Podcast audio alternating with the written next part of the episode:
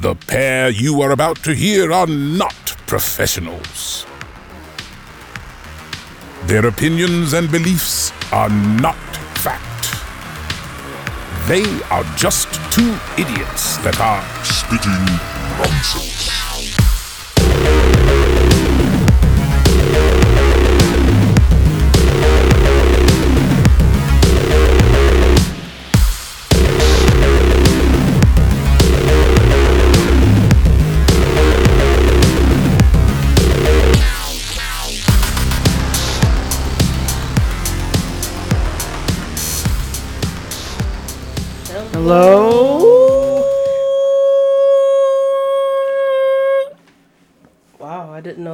Identified as a as a wolf fairy. I, you I was a it was a, uh, uh, a tornado siren.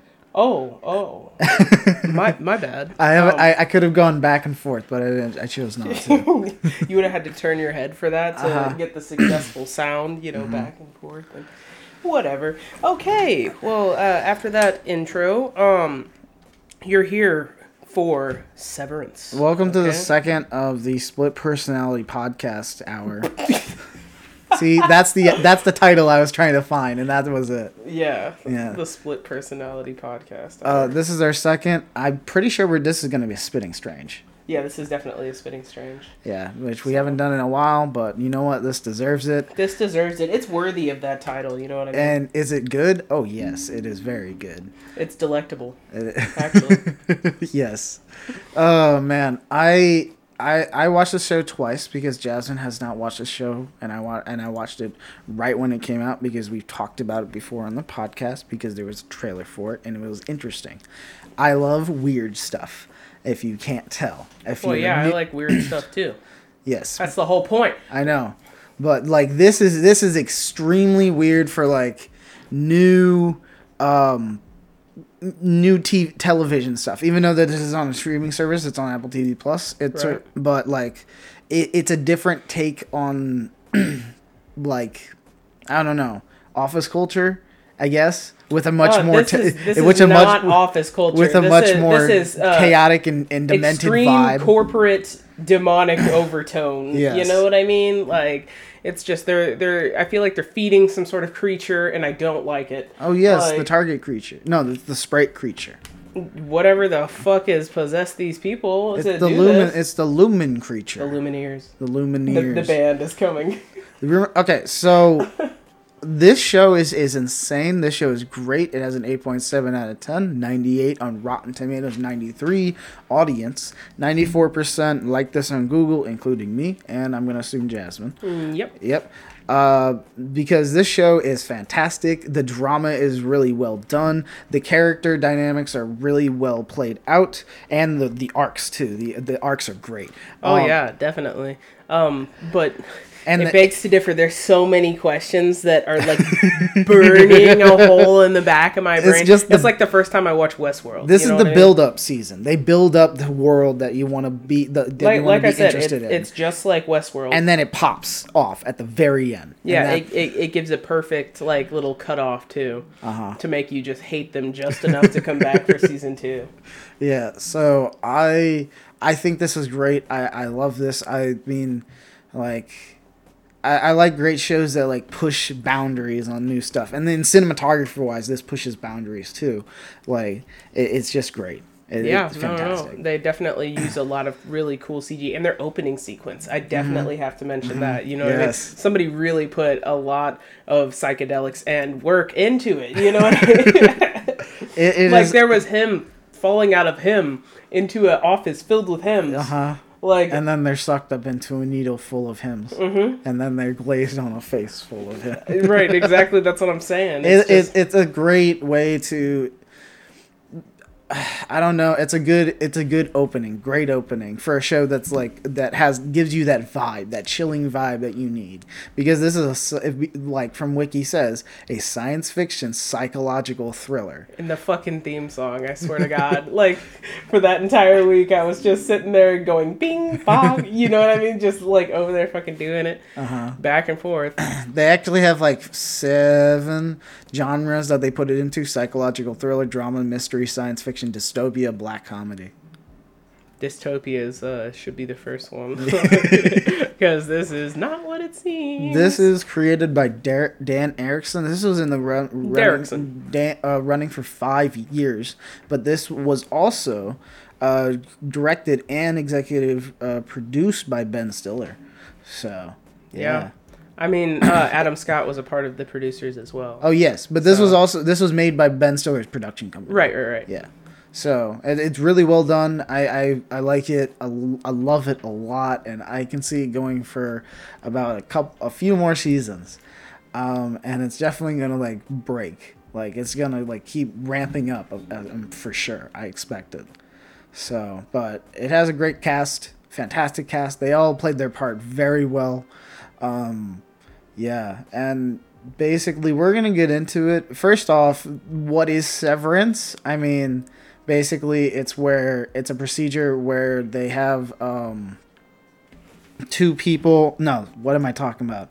That's not right. One person two minds. They're they're split between They, work they life and home chemically, life. they chemically or electronically. it's it's like a chip or something that they put in their brain. Yeah, it's like a mix between chemicals and electronics, and they cut off your memory and turn it on in another spot. yeah so you so you don't consciously remember these things, but your other side does. Yeah, so you basically have two personalities at this point, an innie and an outie.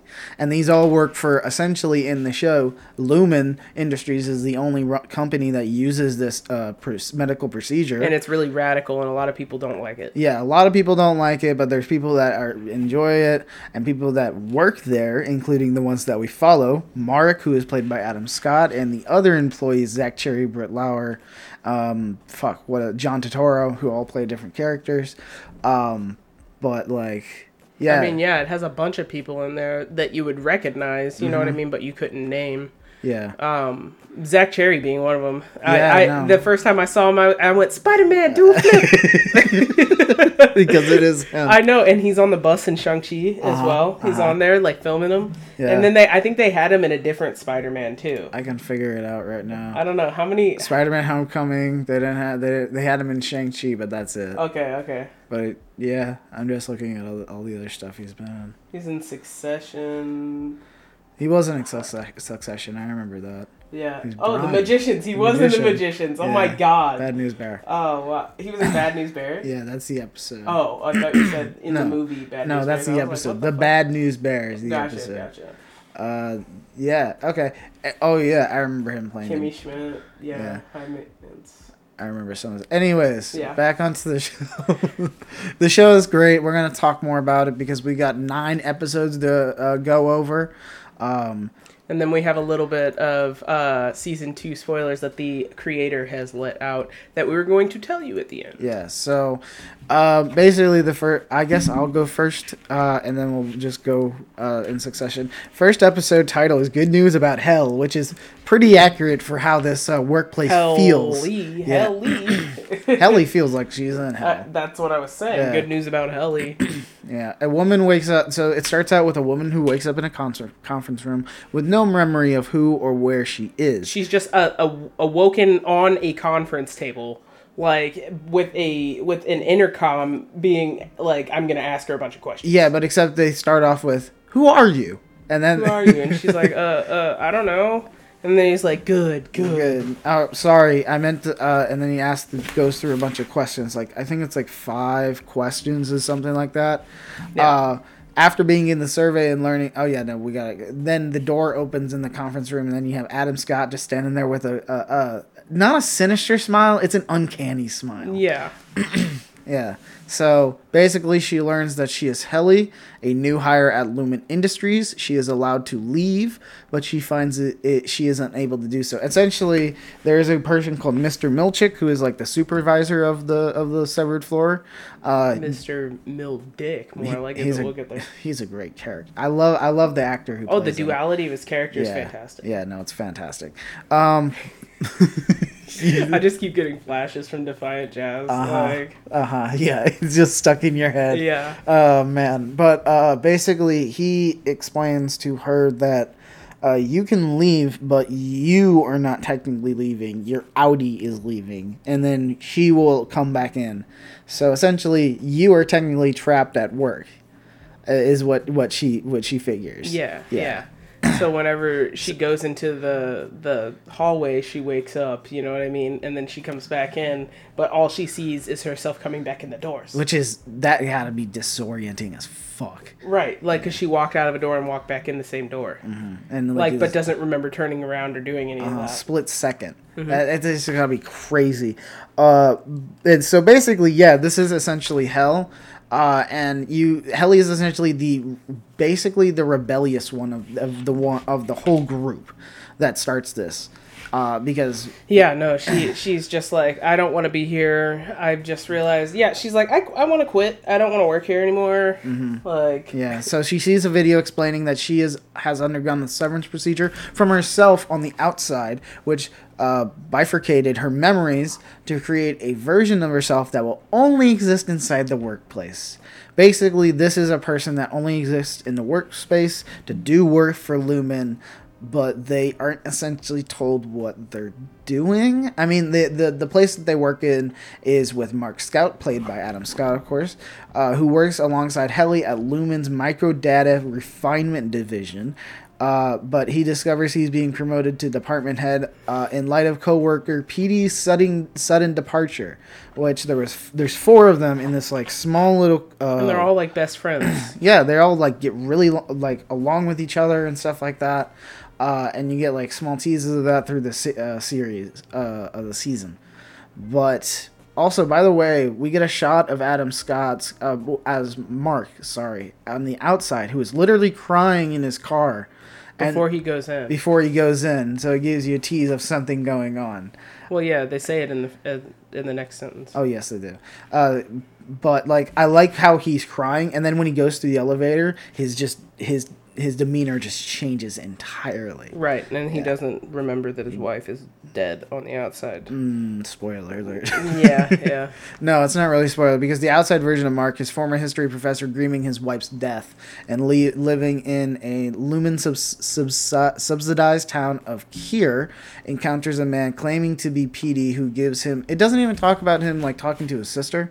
Or anything like that as well. By the way, he has a sister who is pregnant. By the way, um, Yeah, she's pregnant with uh, this dude's baby. Ricken. Uh, Ricken. Ricken, What a yes. fucking name. he's, he's played by Michael Churn. He has the holy book. You know what Michael I mean? Michael Chernus. Yes, that's that's. I love name. that guy. Yeah. Like as an actor, I don't think I've seen anything with him in it that I disliked him as an actor. Uh-huh. He's a that, that's not the first time I've seen him before. Oh no, me too. Like- I've seen him ben- plenty of times, but he's a self-help author. is what he so fucking so funny. Devon is uh, Mark's uh, sister's name. She's pregnant, of course, and she's the one who talks to him and all that stuff. Knows that he's uh, severed and stuff. But as he's with uh, talking to her, or I think he's with her at her house or something like They that. live. They're neighbors. They're no, not her sister. Oh no, no, they they they live a few minutes away. Yeah, so I think he's at his sister's house or something like that. He encounters a man claiming to be Petey out. Uh, out he like sees her. He out- was he was at his sister's Yeah. house and he's like, "You had a businessman Man, out in your garden," and she's like, "Are you serious?" And he's like, "Yeah." Yeah. Like, and she was just like, "Oh my god, there's a lot of freaking weirdos around here." You know what I mean? Mm-hmm. And just like plays it off like nothing. I'd be like, "Oh hell no, you're getting cameras now." Yeah. You know what I mean? Like that that would terrify me to just be standing in my sister's house and then seeing somebody fucking standing in her garden in her backyard in the middle of the night. No. Yeah. Absolutely not. The cr- it- police would be called. the, the the unsettledness of the show really like picks up. It's really good. Yeah, dude. It really like sets it in the space of like, oh, this doesn't like none of this feels right. It keeps just enough fog in front of your face to where you're just like, oh my god, what's coming next? Yeah. You know what I mean? uh, Like, so oh uh, fuck, there's a deer.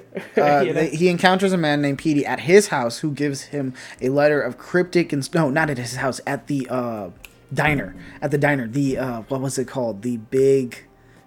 It was one. It's whatever diner because they gave him a card or something like that. Yeah, and they're apparently they're associated with Lumon. You Uh-huh. know what I mean? Because he he won the the card, which gave him a special dinner there. Yeah. And then his sister made a remark like, "Of course they gave you that." Yeah. You know what I mean? I don't But remember guess- what it was called. It was big something, or like something like that. But he's eating there, and then Petey sees him, gives him a cryptic instruction, then then leaves. Mark returns home and interacts with the neighbor Miss Selvig, Who never remembers where to put her fucking trash can? Yeah. By the way, uh, Miss Selvig is uh, played by uh, Patricia Arquette. Uh, she is actually the boss of uh, Mark uh, at the beginning when he is given his promotion uh, as senior manager Harmony Cobel. And she's a cunt. she is. She very much is. Yeah, dude. Like, Oh, straight up. man. Yeah, but on to episode two, Yes, though. episode two is called Half Loop. Um, so the previous day, Helly undergoes the severance procedure as a new employee. So we're on day 2 Uh, implanting a microchip inside of her brain. so this is like the procedure, seeing the procedure itself. yeah. Uh, at the office, the severed Helly is introduced to her new coworkers, Dylan and Irving. Dylan Yes. being my favorite. That's Dylan Zach- being Zach Cherry and Irving being John Turturro. Yes. Yeah. Uh, and is instructed that her job is to sort encrypted numbers into digital bins as part of macro data refinement. That's not what they say though. They say just feel the numbers when they're scary. Yeah, and then and then they're all like, "You'll know when the numbers are scary. You're gonna put them in the bin. You're gonna lock them up." And I was just like, "What is with the panic, dude?" Like I was just like, "Oh my god, what Uh, happens if the numbers get loose? What happens if they don't go in the bin? You know what I mean? know. Like they it's just." they don't tell you. I know it's fearful for me, and I don't know what'll happen to them besides the break room, but Uh-huh. we'll get there. Yeah. Um. Anyway, uh, during a welcome party headed by floor manager Scary Milchick, uh, Helly becomes uncomfortable and attempts to escape by writing herself her outside self or outie a note of resignation. Coming to find out, there is a code detector in the elevator that shuts the elevator down and makes sure that no notes from innie's get to the outside no writing. no writing kind. no writing of any kind and it and it has all kinds of symbols and stuff like that that it detects Uh huh. So even if like you have secret codes, which apparently there is a ebook that ties into the series that talks about why the the code detectors are so intricate. And, and explains that somebody did get past them with secret codes at one point, and that's why they're so intricate now. right Yeah. exactly but uh mark claims uh Lumon's code detectors prevent unauthorized communication between self mark claims the responsibility whenever the guard comes over because all the alarms went off Graner. The torturer, came over and was just like, "Hey, uh, somebody's got to go down for this." And Mark's like, "All right, it's me." So he went to the break room as punishment. Which we don't even know what it is. You don't know what it is yet, and you won't know for another two episodes, I think. Yep. It, it, it, But uh, it's it's punishment. uh-huh. It's Um, punishment. so later, Irving, like while asleep, half asleep, I guess, hallucinates a black liquid goo coming from the desk, and the walls will ooze green slime. You know, fucking type Flying Dutchman shit. But uh, it's black, and it is uh, administered a wellness check because he was like, "Oh, sleeping again, Irving," and I'm like, "Why is he so tired?" You know what I mean? Well, first you don't even know if he's sleeping or you thought he was just hallucinating, but no, his innie his innie is sleeping, which is not really something that innies do. So Right. Yeah. Exactly. How long has he had that innie? You know what I mean? How long has that innie been awake? uh huh, You know, like imagine not being able to sleep. That's what it is. They don't sleep. They just like kind of leave work, come back a second later, Right. Like they blink their eyes and they're there again, which is just fucking terrifying. and they feel different in some form or way. right. They come in feeling sad. They come in feeling happy. They come in feeling hungover. Whatever. You know what I mean? But they don't know why. That's got to be like like I said, that's got to be extremely disorienting Right. Exactly. for for like the first few weeks, and then after a while, you kind of get used to that. Right. Ugh. But um, he's administered a wellness check where counselor Miss Casey, uh, not Mrs. Miss Casey, Miss Casey. uh, recites various facts about Irving's outie, with Irving forced to react neutrally. Yeah, so it's basically like she she just like spits out like random facts about his outie or something, but like apparently she will dock points if he reacts any emotion towards it, Right. which is a I, I don't understand. I there's a lot of things that I do not understand in the show that they don't really fully understand. like yeah, I explain. don't, I don't really understand that one, but uh, maybe they'll get around to it. yeah, Uh, at the Wellness Center, Irving also meets Bert, who is the head of uh, what he thinks is a two-person optics and design department. Bert played by Christopher Walken. they immediately had a uh, a connection. You it could- was you could feel click, it. yes. you could feel it. Uh-huh. Um, outside, Mark once again meets with Petey, who explains that he has reintegration sickness from reversing his severance, which was thought not to be possible. Yes, they se- said, "Oh, it's impossible. Nobody can reverse severance." You know what I mean? Mm-hmm. And uh, apparently, he got um, sickness from it. he got and- reintegrated, but there's like a sickness because like when you are split, there's gonna be two memories that are happening, and essentially that's what happened. His You're just breaking them together. his memories all are- of a sudden are- in, a, in, a, in a are overlapping each other at that point. Mm-hmm. So like one, it's basically having kind of like intense schizophrenia, I guess is the best way of putting it, where he's just hallucinating at random points. yeah, yeah, that's a good way to put it. Yeah. But yeah, he meets with Petey. Like he was just like, I don't fucking know you. You know what I mean? That's my Mm-hmm. purse. But uh, an- an- anyway, he's just like, I work with you, and I want you to know this, and uh, that that kind of deal.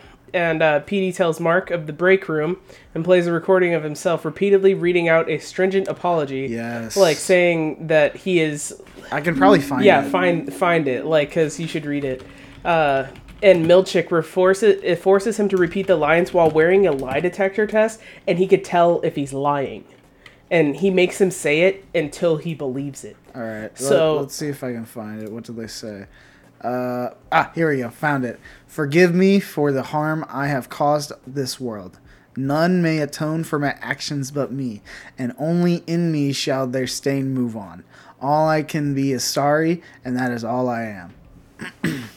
Yeah. So they make him repeat that hundreds and hundreds and thousands of times Until until, they- they, believe it. Until they f- like firmly believe it. Yeah. Which is dem- that that's, That's like fucking that's- psychotic. yeah, that's psychological torture. At Yeah, point. man. Um, so Mark then gives Petey shelter in his basement, and uh, as he is taking a shower, Petey suffers hallucinations and collapses, and then you kind of get to see in Petey's head and a little bit of stuff like that. Yeah, reintegration is not a good good. but he didn't follow the rules, according to later on. But uh, we'll find out more about the reintegration in process. episode three in perpetuity which you'll learn about that yeah. uh, Petey tells Mark the mysterious benefactors helped him undergo the reintegration procedure, which you will learn about, which we'll probably learn about more in the next season. Uh, while Mark is at work, his sister Devon and brother-in-law Ricken deliver a book authored by the latter in his doorstep, which I think it's called the UUR, if I recall. Yeah. yeah, and it's a self-help book or something like that, and Dude, it's, it's just it turns into their Bible, but it, we'll get it- there. it is just it is just chock full of the best things you could ever hear. I wish I could find some of the the, the word. I'm pretty sure you can because they probably wrote half a they're pretty generic, uh, honestly. yeah. But like y- you could definitely tell. Uh, which Miss Selvig steals though, uh, and takes to Lumon the check to check for hidden messages, just in case uh, that Mark is trying to get some information from the outside. His innie, at least. Uh, as she searches Mark's house, Petey recognizes her in the base. He has to hide from her in the basement as Cobel uh, and flees the house while hallucinating. That's why he flees is because like his hallucinations start to like have a panic attack and he like su- he's suffering them, suffering from more hallucinations and eventually collapsing at a convenience store. Yeah. So he, he's not having Petey's not having a good time. Cobel is sneaking around Mark's house without him being there. That's already a, a big red flag of how uh, creepy she is, and something really going on behind the scenes uh, between uh, boss and employee, no less.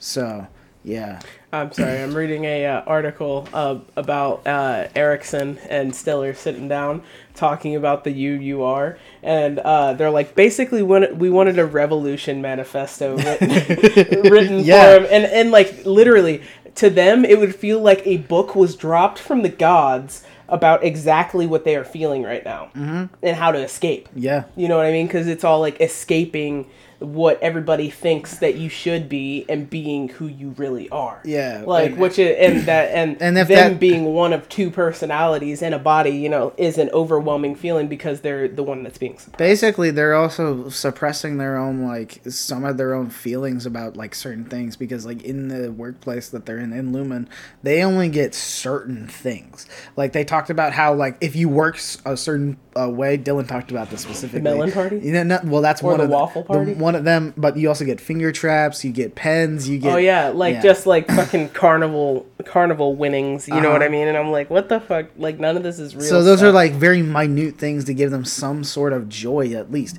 But when you're giving a book that has uh, to them esoteric uh, knowledge, messages, yeah, right, from the gods, if you would. Like they're they're all like, "Who is this man?" Uh-huh. That- know, that is talking- which makes it all that much better when when innie Adam like Scott escapes later on. With, like by the way, this is it all. he meets his god. He's like, this will episode three d- dives into like what Lumon's past is and like why they're kind of in this like weird workplace uh, uh, uh, like hierarchy thing going on. But where was I? At the office, Helly learns her resignation request sent to her outie has been denied, which doesn't make her any more happy.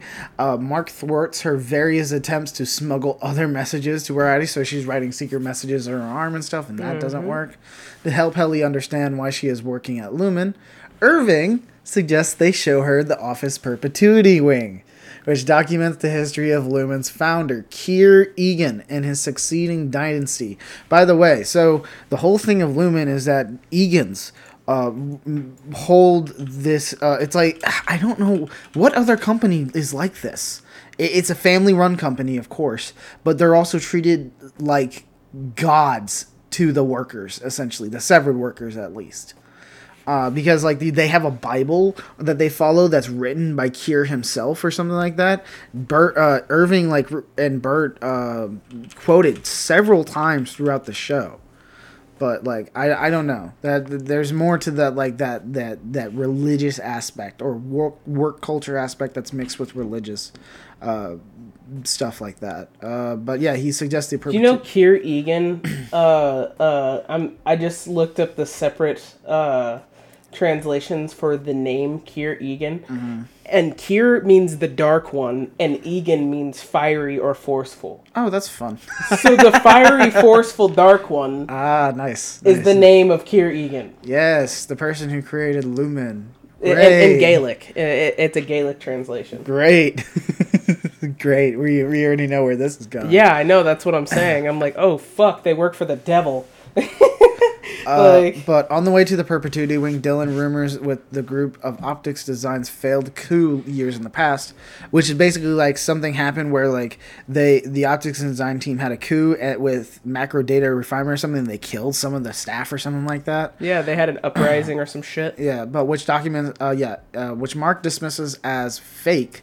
After attempting another escape, Helly is brought to the break room where Milchick forces her to repeatedly recite the apologetic passage. What was this? It wasn't. It wasn't that one. It was the one. The the one where she uh, in the elevator. That was after that, right? Oh, it was part of the break room thing. Was like, it? was the it was like the yeah, it was one of the sentences from from uh I want to see if it's somewhere. Oh no, that's that's number four. So I'm gonna assume something here. Yeah, Helly's brought to the break room. Blah blah. Basically, she's just stuck there, and that's the last we see her for for the episode. After his shift, Mark follows uh, an ambulance traffic to a convenience store and witnesses Petey. Uh, basically, he stands there. He falls to the fucking ground and starts to like have a seizure or, die or something. And he's now being carried away by paramedics after his breathing stops. Yep. Mark rushes home to remove evidence of Petey's stay, but is interrupted when Petey's abandoned cell phone rings, and that's where it cuts off.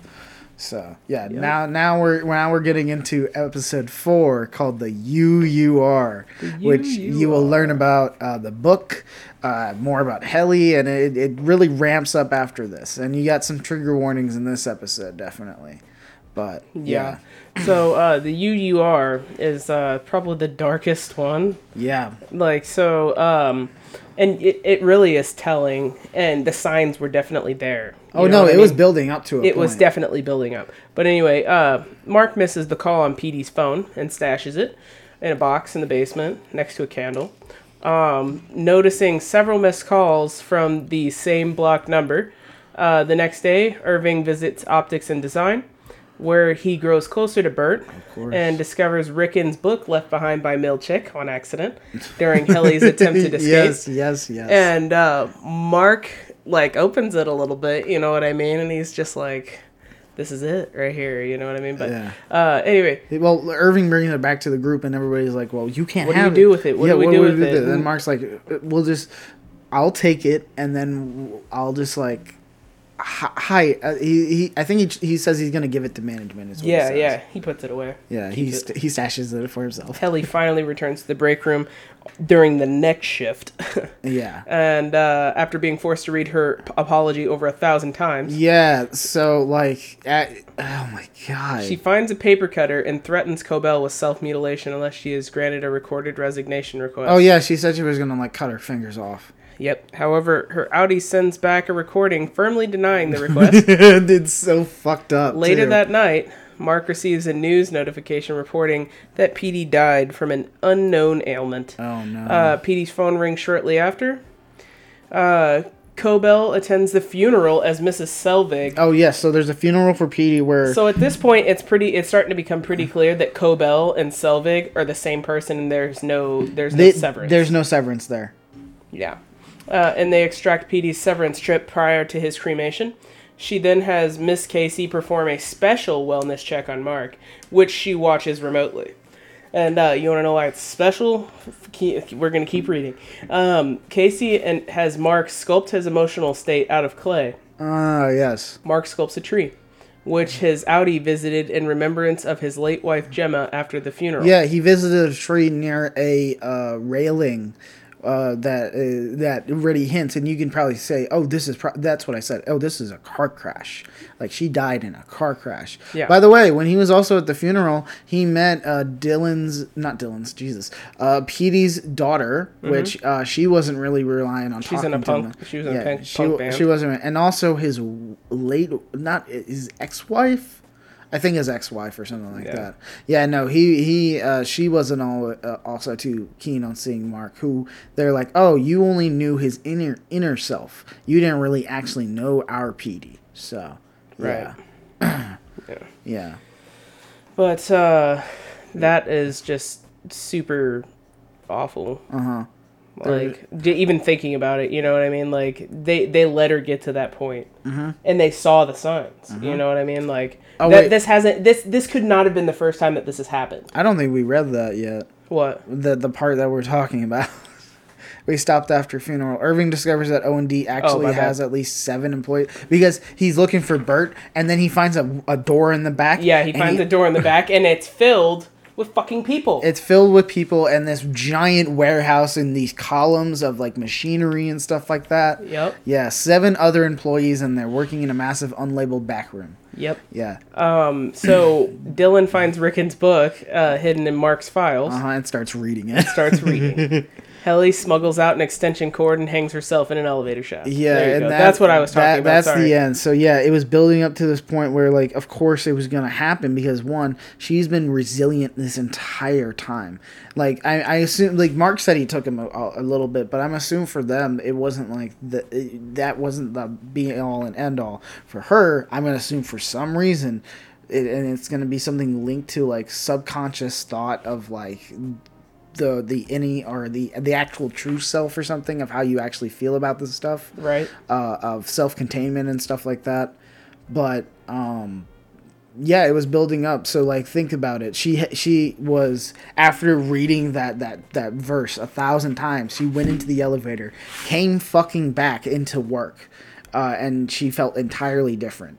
And, and must have felt like hell. She didn't even get like a chance of like an hour or Right, like an few- hour. Yeah. So To like cool back down. Uh-huh. No, she has to continue working this entire time, yeah, and she's just like, I'd rather die. uh, because this is literal hell. She hasn't slept. You know what I mean? Mm-hmm. and then she might feel refreshed, but to her, it's just not even like s- there's no sleeping and like I'm not even sure they even know what sleeping is.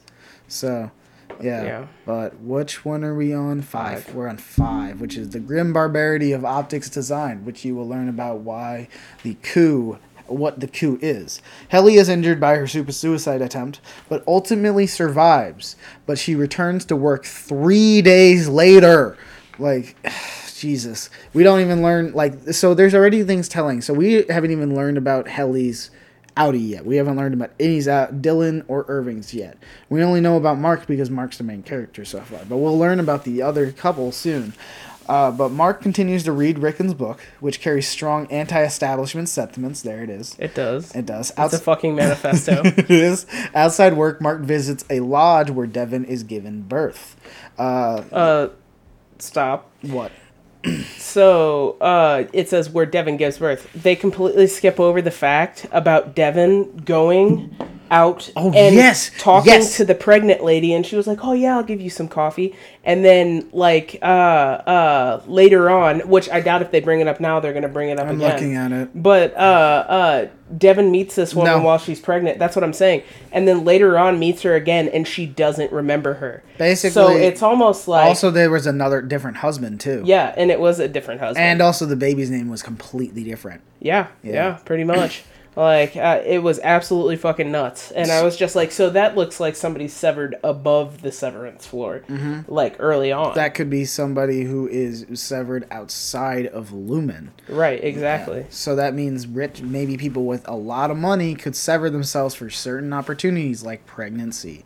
So Right, because they're all like, who wants to do that? That Uh-huh. sucks. yeah, so uh, blah blah blah. Where was I? Rark continues to read. Yeah, outside work. Uh, when Helly returns, Cobel orders Miss Casey to watch her closely. So uh, Miss Casey is just watching her for the whole uh, episode. Irving once again hallucinates black liquid in the office and decides to visit Burt to calm himself. Uh, this is already where the chaos starts to like unravel for the whole uh, macro fi- uh, MDR uh, department. But Mark tells him to print a second copy of directions to O and D first. While doing so, Milchick runs a 266 on Irving, which we don't know what that means, causing the copier to print out a painting of O and D employees viciously massacring MDR employees, which hints to the coup of optic and design. Uh, so yeah, but uh, So what is a 266? You know what I no, mean? I don't know what that code is, but I would like to know. Excuse me. Jeez. Yeah. Uh, Milchick arrives and claims it was meant as a joke for Cobel. I don't know how the fuck that's a joke. Like, are you kidding me? That is demented. That is demented. Uh, Irving and Dylan comfort Burt over the painting, who claims that he lied about the size of the O and D because the MDR apartment is seen as untrustworthy. Uh, basically, also at the same time, when oh no, n- that's not it. We haven't gotten to that point yet.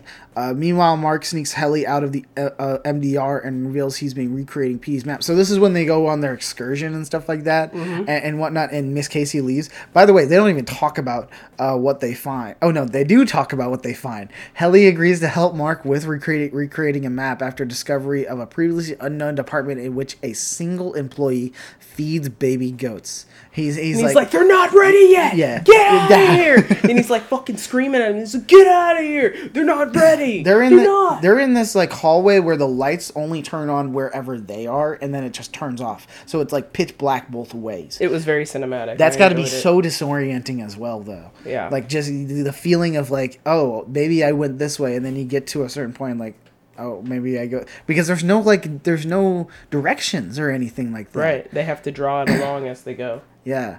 Uh, meanwhile, Dylan and Irving walk back, Burt back to O and D. Dylan discovers a hidden copy of the massacre painting, but the trio notice that the painting instead depicts MDR employees massacring O and D employees. So there's some little uh, crisscrossing of propaganda maybe going on here or something like that. Burt takes Dylan and Irving to the unlabeled back room and introduces them as friends, and that is the end of episode five.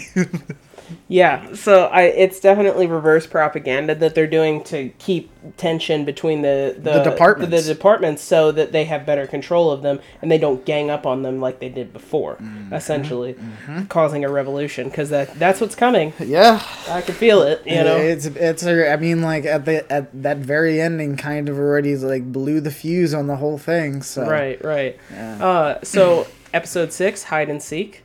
This is also a good one. You know what? All of them are good ones. all of them are great. Yeah. It, it, the, the tension never stops in this show. Yeah, no, they do a really good job of keeping up with the tension. Like the the thriller aspect, I'd say above all that this is a thriller. Mm-hmm. Like when, Well, yeah, for sure. Like yeah, Yeah, there's no there's no doubt in that. And like I said, acting aside, like everybody's acting is just fantastic, superb in this show. Love it.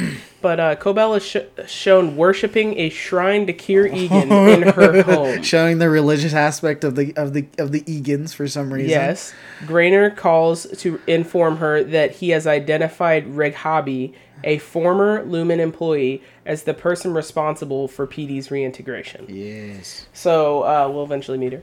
Uh, Irving admits to Burt he is not ready to make their relationship romantic. Yeah, because it's like building up to this moment where they they've been like seeing each other and now they're like really interested They in like touched other. hands, and we were like, "Ooh," you know, like I was expecting the kiss sooner.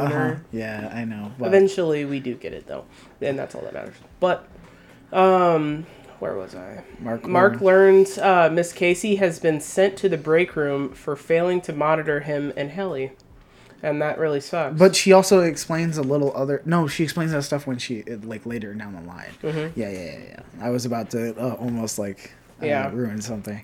After a reprimand from Cobel, Mark has Irving take MDR and to O&D's back room and make a speech calling for the departments to work together to understand the inner workings of Lumon. Yeah, which is pr- very smart. Like I right, it- right. a It's, like thing. one mind, is, like more than one mind is better. And the You know other I mean? departments started asking questions about like just. They're like, the- "What are we doing here?" They're all like, "Why are we making all these like shoes?" Yeah, You know we what I made mean? Like, shoes, but last week we started making printers. printers, Like- and then the week before that we were making wrenches, Yeah. and like now, you know what I mean? Like it's just like they have fabricators, like yeah, you know, what I mean? fabricators is exactly what it is. That's almost like what it is. And, It's- and also they also started asking questions about them like them personally to make sure they aren't like monsters or anything. Right, exactly. They're like, "Do you guys have tails? Do you guys not breathe? Do you have gills? Let me check." Like, you know what I mean? Like that kind of thing. it just goes to show you that these people are not given any information. I know that it's limited terrifying. information, limit very limited information. Yes, but uh, in in the midst of the speech, uh, Milchick finds them, and Mark is sent to the break room. Uh, Milchick later briefly awakens Dylan's innie This is the- this- inside his outie's home. So they're able, they confirm it. They're like, we're able to wake you up outside of your home in emergencies. And they're called they call it the overtime uh, uh, contingency. Right, exactly. And uh I almost said Zach Cherry. Sorry, Dylan. Dylan's character stole an O and D card while he was in there to take home and bring back to his house. He was he didn't take it to Or home. yeah, yeah, he didn't take it home. He, he put it in the toilet. He took it back to his office was so under he the can, toilet. he can see what it is about because it had some like weird it fighting had kung fu instructions or Yeah. something like that, and I was like, "What in the fuck?" Yeah. Like, but uh Dylan's innie discovers he has a son. That's gotta, th- and that is just That's just fucking heavy. heavy just to put on him in only like five. He's like, minutes. "What's his name?" You know what I in mean? five minutes, he I sees know. a son. He, he talks He's- about he's that. freaking out, Sees a son. like- sees that he's in an entirely different room than anything Right, he's, he's, in ever a he's in a fucking walk-in closet in a nice ass house. You know Probably he's I mean? never seen that before. Yeah, Ever. yeah, no, like he's only seen the white walls of Lumon, Mm-hmm. you know, and he was just like, "Where was I? It was fantastic," you know what I mean? And uh, then they just all of a sudden he was back in his place, you know what I mean? And Milchick told him to shut the fuck up. Essentially, don't mention this to your coworkers. And Mm-hmm. uh, yeah, so the overtime contingency exists. Uh-huh. And uh, outside, Devon runs into Gabby. Oh, now they t- they they They mentioned did. They mention it now, but didn't mention it before. Devon runs into Gabby, the woman at the birthing lodge, but Gabby doesn't recognize her. Devon later learns Gabby's husband, Angelo Arteta, is Yes. a Lumon-backed state senator who supports legalizing So severance. that it's possible that some political leaders have sever- access to, access to severance, Exactly. which is scary. yeah, Cobel as Mrs. Selvig gets close to Devon and Ricken by acting as their lactation consultant. Oh, so Oh, fuck now she's got a she's, she's got a a, nursing agent at this point. Yeah, for them, like a much. like a midwife, I guess, is what you get. a lactation a consultant. lactation consult. It's about breastfeeding. Yeah, Yeah. because apparently, like, I didn't know because I'm not a mom, but it's really hard to get babies to latch on. Mm-hmm. Like, I, I just didn't know that. I thought it was just like natural for them. My mom was like, was, too. no, no. Like the suckling motion is, but looking specifically for a teat, no. Mm-hmm. Like, which is just nuts. I just never knew that. Uh, now you guys do, if you didn't. and I'm a woman, so I didn't know this. But uh, Mark goes on a date with Alexa, Devon's midwife. that's the that's the one. Yes. Uh, to a concert by Petey's daughter's punk rock band, singing along "Fuck Lumon." Fuck Lumon, yeah. uh, anti-Lumon protest song. Later, Mark finally answers Petey's phone and is contacted by none other than Reghabi, the uh, the severance reintegration specialist, uh, to meet in person at a nearby university. Uh, Cobel orders for a key card locked door to be installed at the entrance to MDR. so that they don't get out and explore and possibly figure out Fi- what's right, going find on. out what the fuck is going on in their fucking workplace. So now we are at. So now we are at the- one of I- our- So for the last three episodes, I feel like if you really want to get the full experience, you have to watch them back to back. Yeah, like I, it makes sense. Just watch the last three together. I watched the the first six like separately, like one at a time, like just over a series of like a week or 2 Mm-hmm. You know what I mean, non casually. And then the last one we sat there for three hours, and I was like, I was struck, bro. Uh huh. So episode seven is is best best title as Defiant Jazz, and we will learn about that. I want to find. I think you can find the uh, the the list if you look it up. I want to see if I can find it real quick. There's a list of of of music choices that uh, come onto the screen. I remember them. No, that's not it. That's not it. That's not it. Where is Well, it? just keep reading. Ah, here it is. for I found it. Yeah, I'll get to that. What is it? Just read them. uh, you got body funk, bouncy swing, buoyant reggae, uh, reggae. Reggae. defiant jazz, e- Effusive, ska. effusive ska, exalted choral, uh, cor- choral, Choral. yeah, exciting rap, hootin' tootin' country, lofted, lofty orchestral, uh, maximized rhythms, playful punk, reckless disco, spooky ambient, tearful emo, thoughtful grunge, wholesome big band, and wistful pipes. I love that. Yeah. I love that so much. Um, so, uh, while Mark is meeting with uh, Reghabi, Graner enters the building, following a tip from campus security until Ma- and Mark like interrupts and he t- Mark He's like, "Oh, hi, Mark. I actually work with you." Yeah, uh, and, tells Mark and then with is just like, "Uh, uh, uh," Yeah. and fucking pops that motherfucker. I don't think Just- she pops him. I think he just bashes his skull in. Well, pops him, hits him, whatever. She She, pops his- him, meaning she kills him. Yeah, she Like, bashed his skull in, is what I remember. But, but, okay. Like, yeah, uh, right, yeah. So she kills Graner and gives Mark his access card and telling him to bring it to his innie because that access access card is black and it has no writing on it, so he can get through and he can get Mm-hmm. in anytime. Devon Well, no, Reghabi also mentions that it's not allowed to be tied to any one specific person's name, and it's good for all the time. And it always has access to every single door, and there's only one of them. Nice. Yeah. Nice. So Devon tells Cobel, posing him as Selvig, of course, that she suspects Gabby severed her memories to avoid the pains of childbirth. Uh, at, at this time, and that's and that's something that probably uh, Cobel maybe knows about, um, but she's not saying anything. Milchick engages in the music dance experience in the department for a prize for Helly, as I think she. And this movie, uh, th- this movie, this show deserves a cinematography award if Oh, it, if it sure. if it hasn't gotten one yet, because like the Defiant Jazz episode is just like your big burst of real color that you get on the because show. a lot of it is white and black, Black and, and white. green, and green too. Yeah. and that's pretty much it.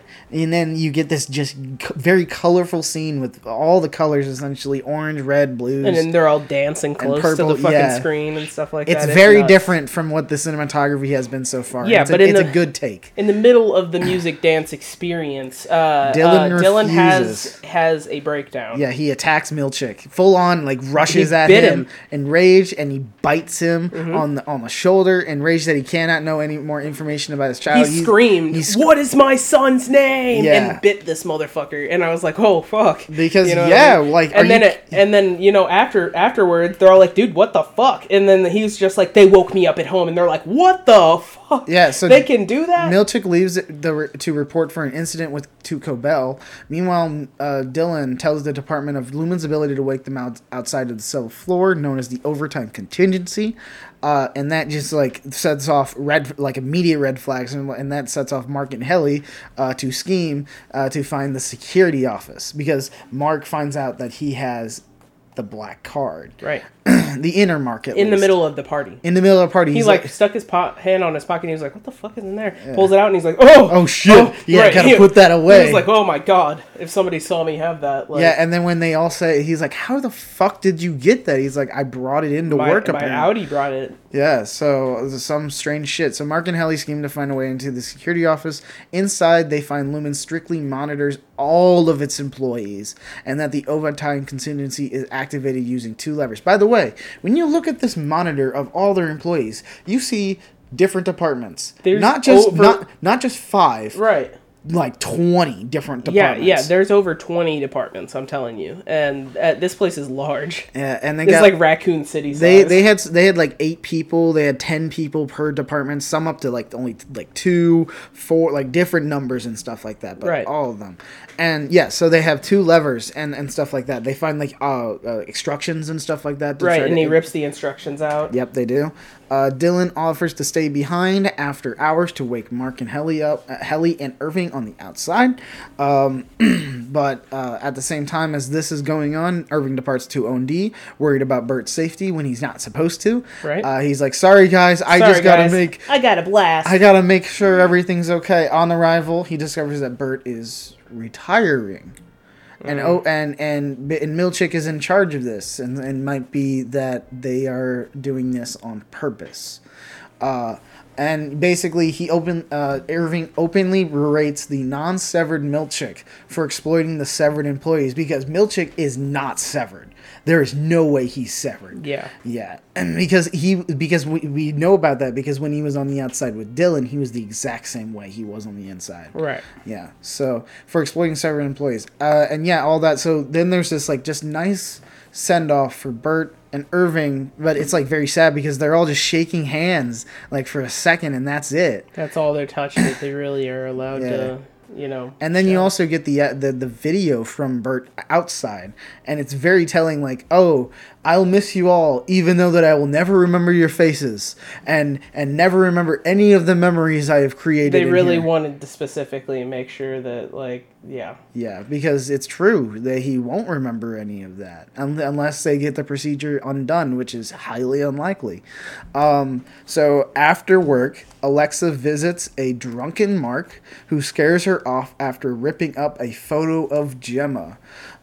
after she leaves, Mark reassembles the photo, revealing it to be Miss Casey, the wellness check counselor. Yeah. So she is not dead. She's not dead, and, And she, she is, is alive. Very much alive. and she works at Lumon very Full-time. very close, and she has been very close to innie mark uh, for the past few days. Yeah. So, yeah.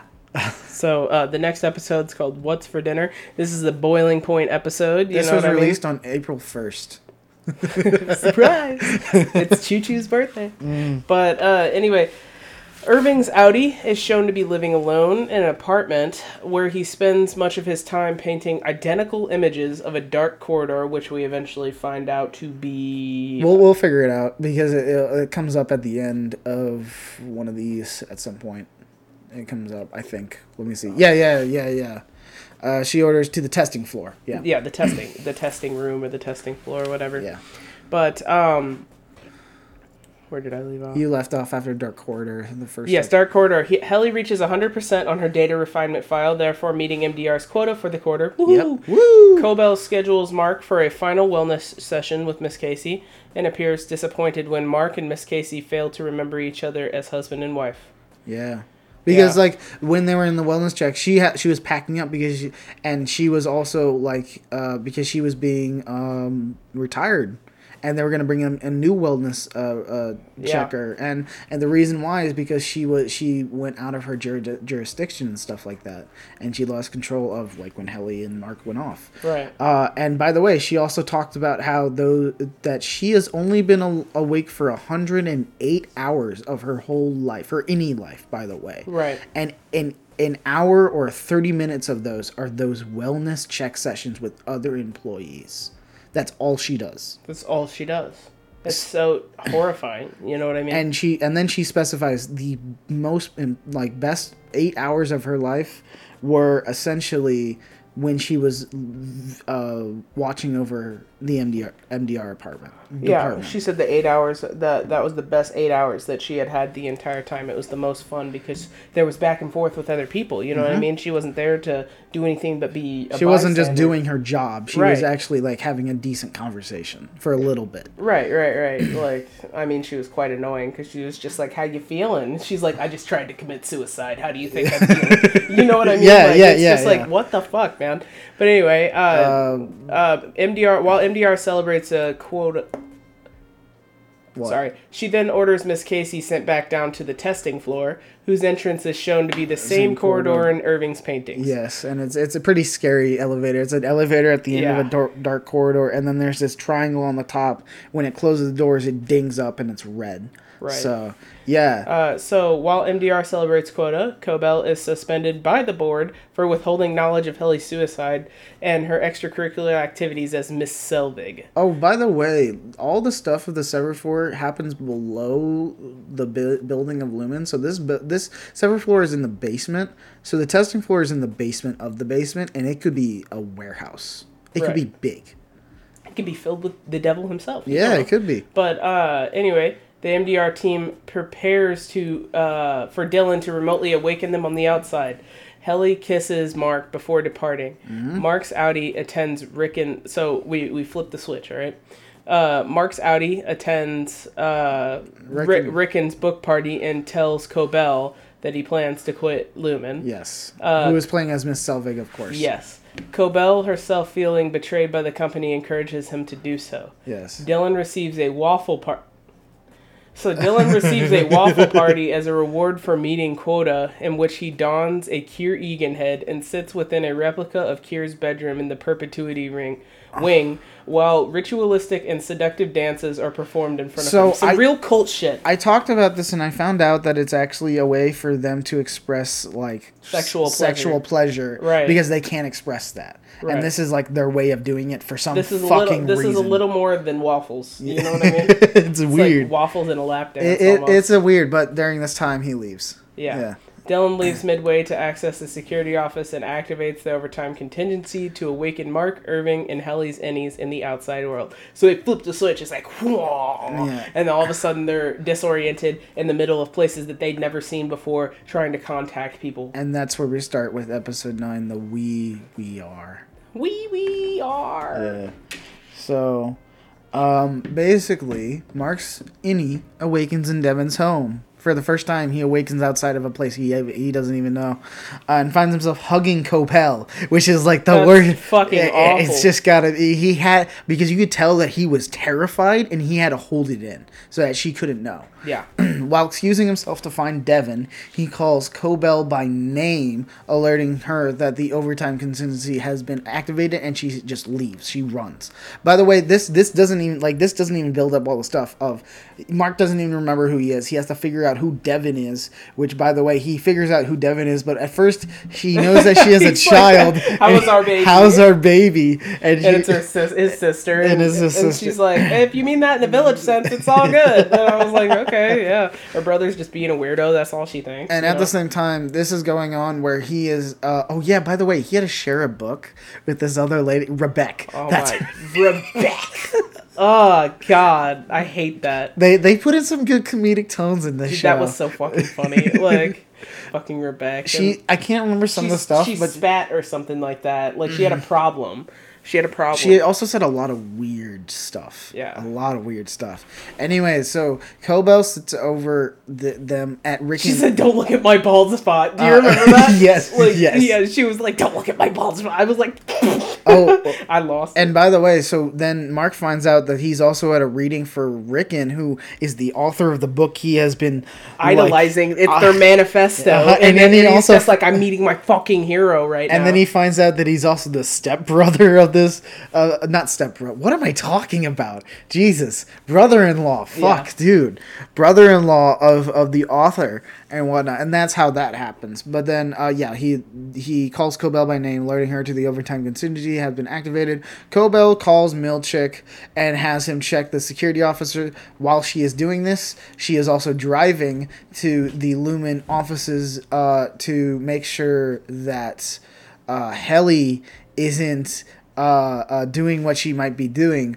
Uh, by Doing the what way, she's exactly doing. by the way, she uh, uh, Miss Selvig or Miss Cobel is also taking care of Devon's baby at this point, and she runs off. I'm not saying with their baby, but she runs off. she off. runs off and doesn't tell her tell her where the baby is. Mm-hmm. So Devon is freaking the fuck out. She's like, "Where is my baby? Everybody look around for my baby." Ricken's freaking the fuck out. He's like, "My fucking child was just stolen underneath my." You know what I Mm-hmm. mean? Like they were freaking out, and they finally found her. She was in the back room.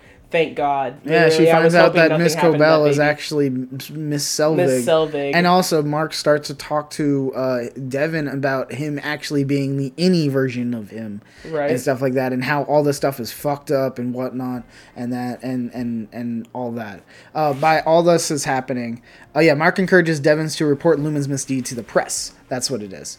Uh, Devon tell Devon tells him of Gemma's death as well and learns yes so that's also that yeah uh, irving wakes up in his apartment there we go so now we learn if irving's outside discovering his outie's painting and background in the us navy he also finds a map and an employee directory in the closet which he uses it's, it's a whole directory of all the employees at lumon apparently Right, And- his and he- outie is part of the conspiracy as well. Uh-huh. He's just like, well, let's get the fuck out of here. You know what I mean? Like he just like, I don't want to be a part of this but anymore. Type he also sees that uh, he uses it to locate Burt, who is also on the directory, and he goes to find him outside right because he's just thinking about Burt the entire time. because he woke up like right Yeah. after that. And he goes and you know drives a car for the first time, which is fucking scary. He could have killed someone. Um, because he's the innie version. You know what I Mm-hmm. mean? That doesn't mean he knows how to ri- drive a car. And he drives over to Burt's and sees him with another man. Yeah, so uh, Helly wakes up at the Lumon Gala,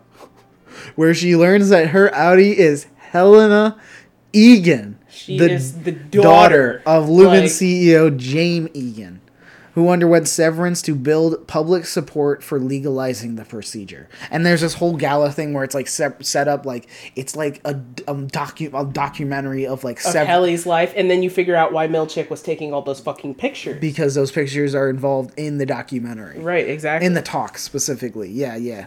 in Uh, her speech, essentially. Yeah, Cobel races to the gala and attempts to stop Helly from making a scheduled speak speech. Milchick reaches the security office and cuts his way through the makeshift restraints Dylan pl- has placed in his door. Yeah, he's like he's like going back and forth and trying to give him some stuff, and he's like, "I would, l- it, He's like, you could get like free waffle parties or whatever. I could tell you about your other two kids. I could tell you you have another two son and a daughter. Like, are geez, and yeah, he just Dylan basically just said, "I just want to remember my life outside." Right. Yeah. Um, Helly gets on stage and tells the crowd of the innie subjugation and torment. By the way, at the same time, she also meets up with sen- the senator and, and Gabby, the one who uh, severed herself for pregnancy. Yep. At the same time, uh, yeah. So she her innie talks about subjugation and torment before being tackled by the Lumon executive. Irving arrives at Burt's house only to find he is already in a relationship, bringing him to bang on Burt's door in anguish. Mark then finds a photo of his and Gemma's wedding, and he notices that Gemma is Miss Casey. And in this act, he rushes to Devon only to be able to say she's alive before Milchick tackles Dylan, deactivating the overtime contingency and reverting the three back to their outie state. And that is the end of the season, first season of Severance. Yeah.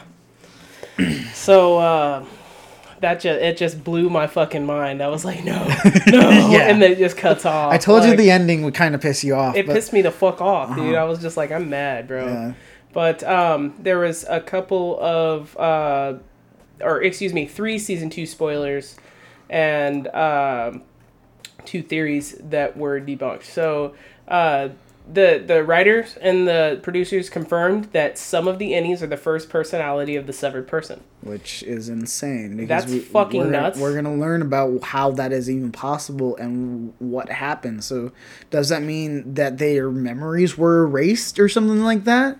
And that They're or- not explaining it, but he's confirming it. Yeah. So that So, uh, and then the next one is that Helena Eagan is the villain of season two. of course she is. Of course Yes, she is. so Helly she is feels like her comp the the company that has been handed down by her creepy ass dad. By the way, Mm-hmm. her dad because we got Why didn't you tell me that witch tried to kill you? And it's her inner self, and I'm like, we got it's you. Like, what the fuck? Mm-hmm. We got we got a version of who James Eagan is. Sorry, it's James Eagan, not James Eagan for some reason.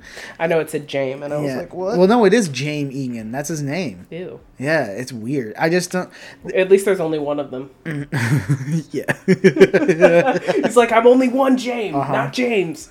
But anyway, the third spoiler is that the severance procedure can only be done once so far. All right. So Yes. that could possibly mean because I feel like this so, show could go on for another two to three seasons after season two. Definitely. Because like there's so much you have built up for here, and you could literally dive deep into the lumon industry of because we only saw like a few sectors of it, but we never got to see any of the other sectors that were on that monitor map that we saw. Exactly. So there's a lot. There's a lot that could pop off here, especially in season two. Season two is definitely gonna pop off. Now that uh, Helly's Hel- Helena Eagan's In- Innie Helly has told everybody the the severance procedure procedure is bad and fucked up. Right. And this was national, uh, nationally public, so it was live at the same time. So a lot of people could see that, including people who are in protest against severance, and this could rally them to even like push harder. So, yeah, Yep.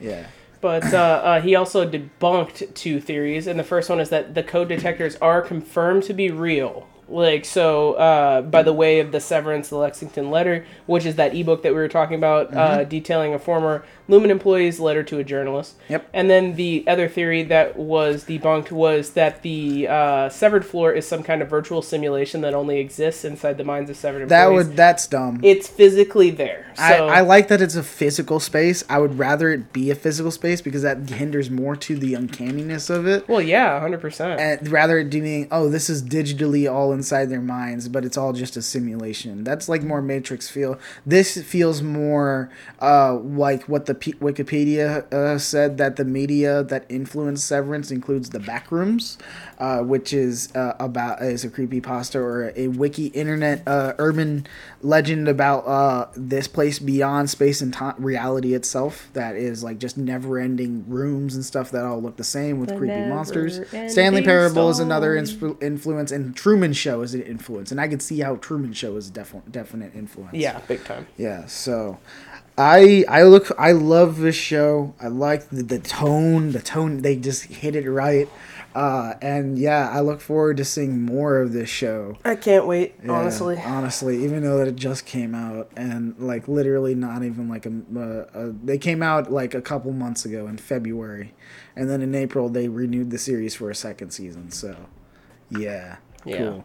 I I'm excited. I know, me too. I look forward to seeing what other people they bring into the show as were other employees, like other yeah, yeah, like recognizable other other names. recognizable guests and stuff like that. Because Christopher Walken is in there. He's not going to be in there anymore. Of it. Well, like- no, he'll be in there sometime. Like, Well, I- I'm as- sure in, in flashes of Burt's memories, or if if you know Burt on the outside, like Yeah, I don't know what's gonna happen when he's banging on the door and we see what happens after that. right. I don't know what happens to Dylan with his. uh He might go to the testing room, and we might finally see what the testing room is.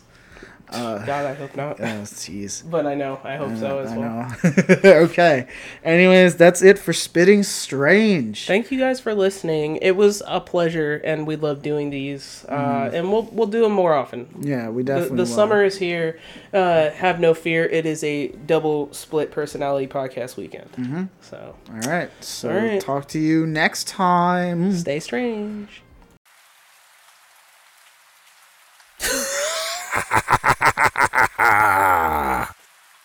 It seems as if you have done it.